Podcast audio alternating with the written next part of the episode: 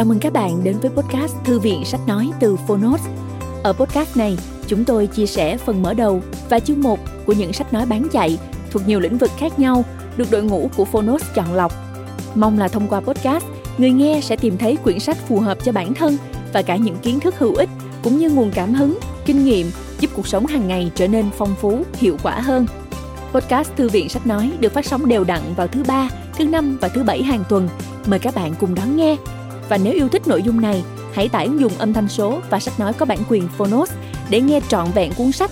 Ngoài ra, Phonos còn sở hữu hàng ngàn nội dung số hấp dẫn khác như tóm tắt sách, ebook, thiền, truyện ngủ, nhạc chủ đề vân vân. Hẹn gặp lại các bạn tại ứng dụng sách nói có bản quyền Phonos nhé. Còn bây giờ, hãy cùng lắng nghe cuốn sách của ngày hôm nay.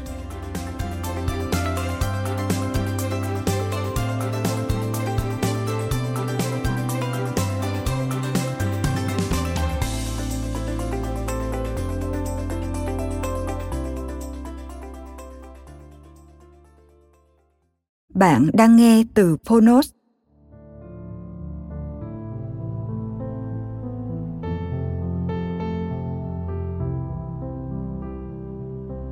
Những lối về ấu thơ.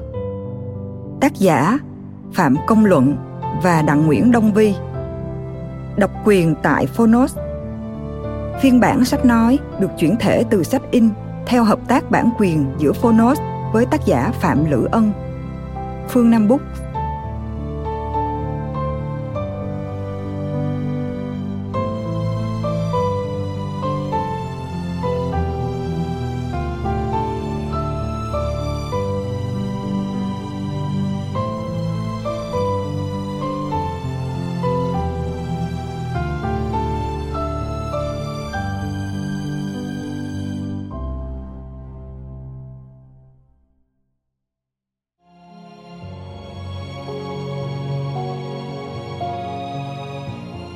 Chào bạn, tôi là Đặng Nguyễn Đông Vi.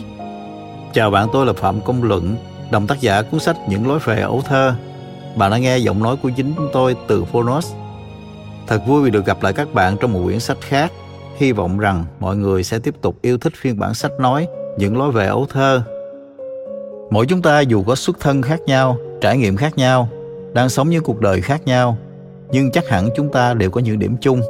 Đó là ký ức khó phai nhòa về tuổi thơ về những ngày sống chung với cha mẹ. Đôi lúc là một kỷ niệm thoáng qua, có khi lại là những hình ảnh rất cụ thể. Những ngày xưa cũ ấy, chúng quê nhà yên bình và chất chứa nhiều cảm xúc.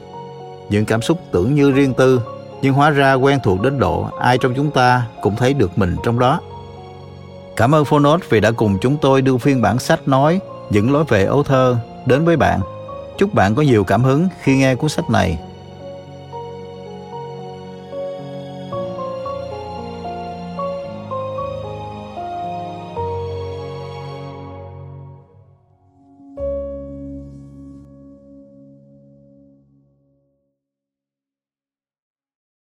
Lời đề tặng để nhớ những ngày tháng êm đềm. Lan man Sài Gòn Sài Gòn đến với tôi bằng những chiếc dĩa limo, thứ dĩa Pháp khá thông dụng ở những gia đình trung bình khi xưa. Hồi còn nhỏ, mỗi lần đám dỗ hay dịp Tết nhất, má tôi thường lấy những cái dĩa tay có in hiệu limo dưới đáy, lòng phẳng hay hai lòng ra lau chùi rất cẩn thận. Má bảo những cái dĩa này là của ông ngoại con còn mang từ bến Pháp. Hồi đó ông làm ở Hỏa Sa Đông Dương, chỗ hàng chữ ngoài Sài Gòn. Ông có tiền, biết xài đồ tốt. Hàng chữ thì tôi biết, khi được ông anh chở dạo quanh Sài Gòn những năm 60 thế kỷ trước. Ban đêm hàng chữ phát quang thông báo tin tức chạy dài trước một căn nhà to đùng ngó qua công viên Quách Thị Trang, chợ Bến Thành. Sau ngày giải phóng, nó tồn tại một thời gian rồi cũng thôi. Hàng chữ nhìn thẳng phía trước, giờ là một màn hình TV to đùng City Vision. Hàng chữ thành cô gái quê thẹn thùng nên rút lui. Chẳng hiểu những người bán cơm lâm vố ngồi dưới hàng chữ mà ông Sơn Nam từng kể trôi dạt nơi đâu.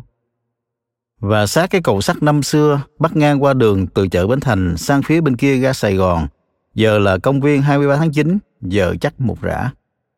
Giữa lúc giao thông hỗn loạn như bây giờ, Tôi tin chắc nhiều người mong có lại chiếc cầu đi bộ đó để yên tâm qua đường sang công viên hay qua chợ.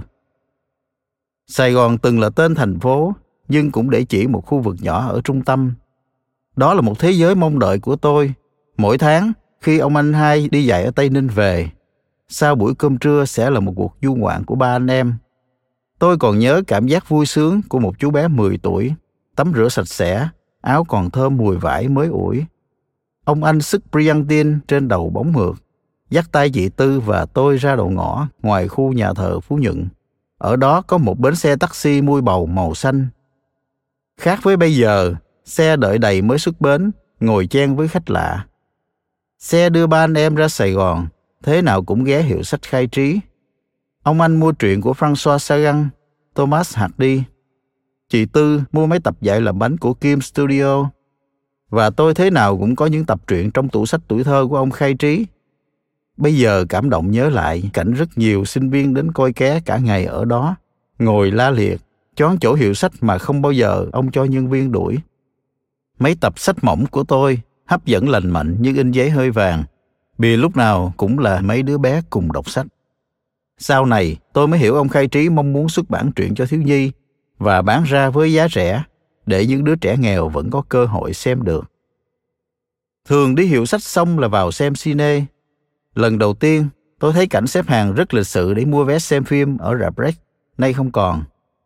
Nhớ lần xem phim viễn tưởng Barbarella nữ phi hành gia do Jane Fonda đóng, tôi đã giấu mặt mấy lần vào tay khi thấy cảnh nữ tài tử này thoát y bay lượn.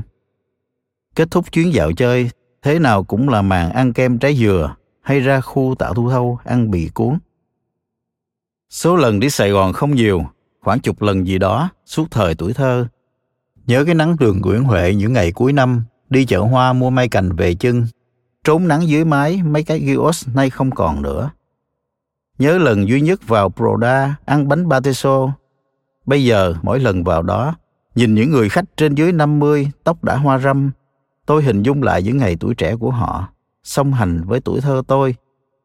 Nhớ những tối Noel lang thang cùng bạn bè, những ngày giáp Tết chạy vào tú chợ lớn xem người Hoa bày viết câu đối, bồi đậu lân để tô đậm thêm hương vị những ngày Tết xa xưa. Nhớ năm đầu tiên cùng vợ mới cưới đi chợ hoa ban đêm, đó cũng là cái Tết đầu tiên nàng ở lại Sài Gòn, không về quê ăn Tết. Một cảm giác rất lạ trong hạnh phúc êm đềm, đầm sâu mà tôi đang trải qua. Đứa con trai đầu lòng mới hoài thai, và tôi mong nó cảm nhận được hạnh phúc của ba mẹ trong một đêm xuân tuyệt đẹp dịu mát như vậy. Như ba, con sẽ sinh ra, lớn lên và gắn bó với thành phố này cả cuộc đời. Sài Gòn, khi nghĩ về nó vẫn như mình chưa nghĩ chính. Vượt qua những ngày mưa gió, nắng nôi của cuộc kiếm sống lam lũ, tôi vẫn thấy yêu Sài Gòn như từng yêu trong một buổi sáng ngày cuối năm khi đường phố vắng thưa người các nơi về làm ăn. Đường phố lại rộng rên, thỉnh thoảng một bóng xe vù qua, vẻ vắng lặng của những ngày Sài Gòn xưa cũ. Dù sao, cuộc sống có tiến lên vẫn chừa cho mình những khoảng lặng để mà tiếp tục yêu Sài Gòn.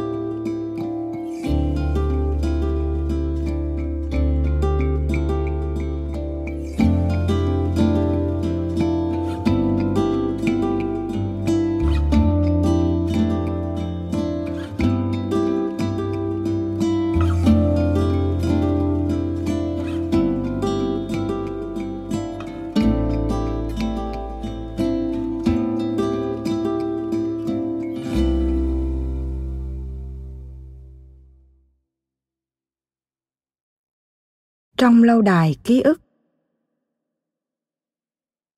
mùi hương là vị phù thủy đầy uy lực đưa bạn vượt qua hàng ngàn dặm và tất cả những tháng năm mà bạn đã sống. Helen Keller Hôm 25 tháng Chạp, cô bạn thân thổi nhỏ gửi email về từ Silicon Valley viết rằng Vi ơi, sao tự nhiên mình nhớ da diết cái mùi gạo nếp sau khi ngâm lá dứa để gói bánh tét.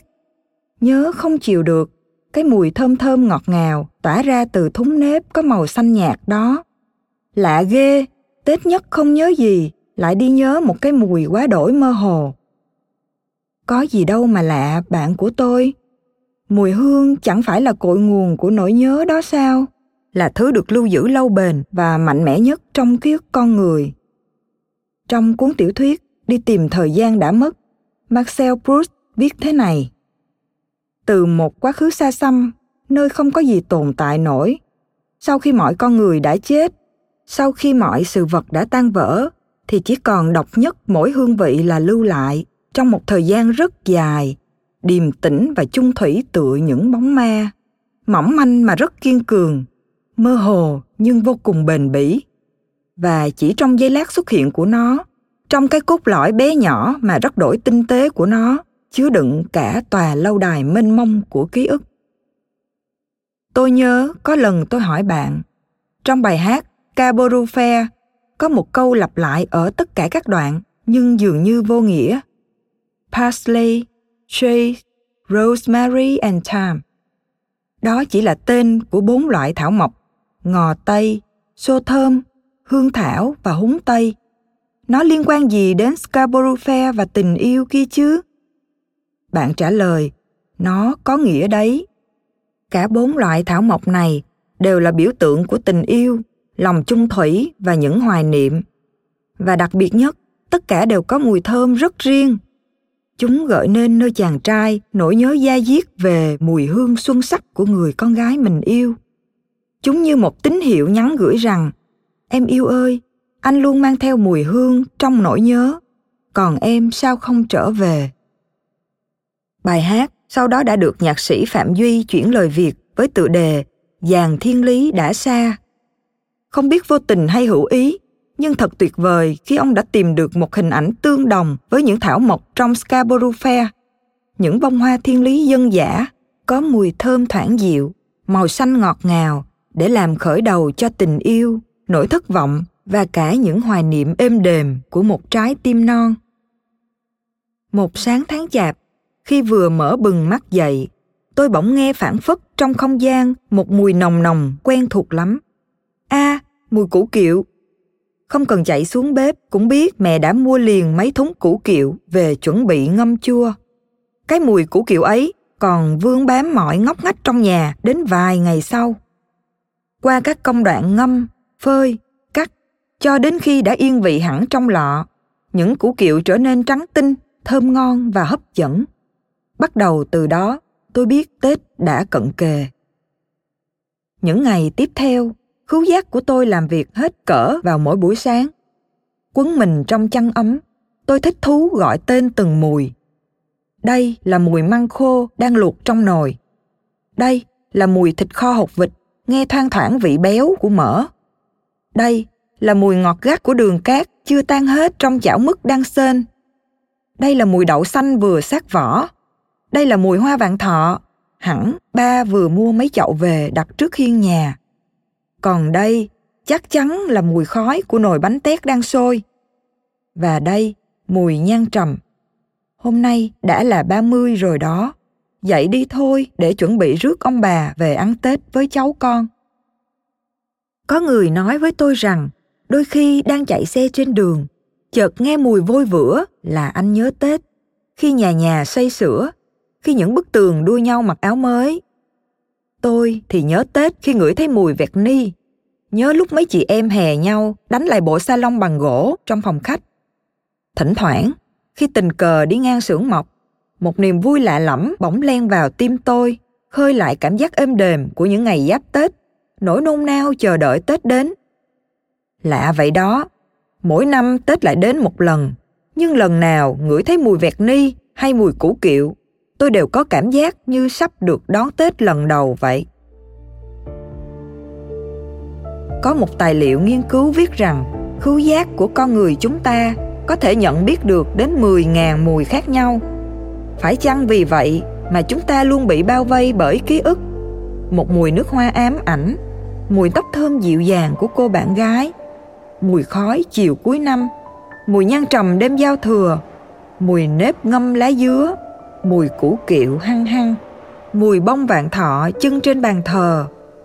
Phải chăng vì vậy mà khi nhớ Tết quê nhà, bạn không chỉ nhớ màu mai vàng rực rỡ, đào phai thắm hồng, dưa hấu đỏ, bánh chưng xanh, mà còn nhớ cả những mùi hương phản phất mà vương vấn mãi trong tiềm thức. Biết gọi tên những mùi hương mơ hồ ấy là gì đây? chỉ biết nó luôn gợi nên nỗi nhớ thiết tha cái tết quê nhà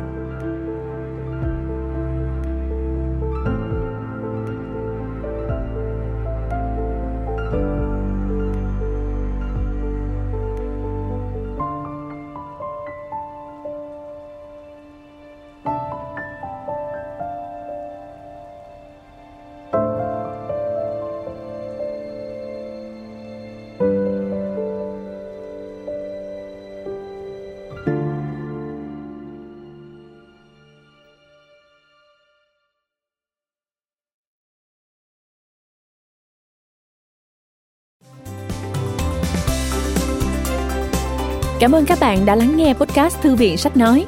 Podcast này được sản xuất bởi Phonos, ứng dụng sách nói có bản quyền và âm thanh số dành cho người Việt. Hẹn gặp lại ở những tập tiếp theo.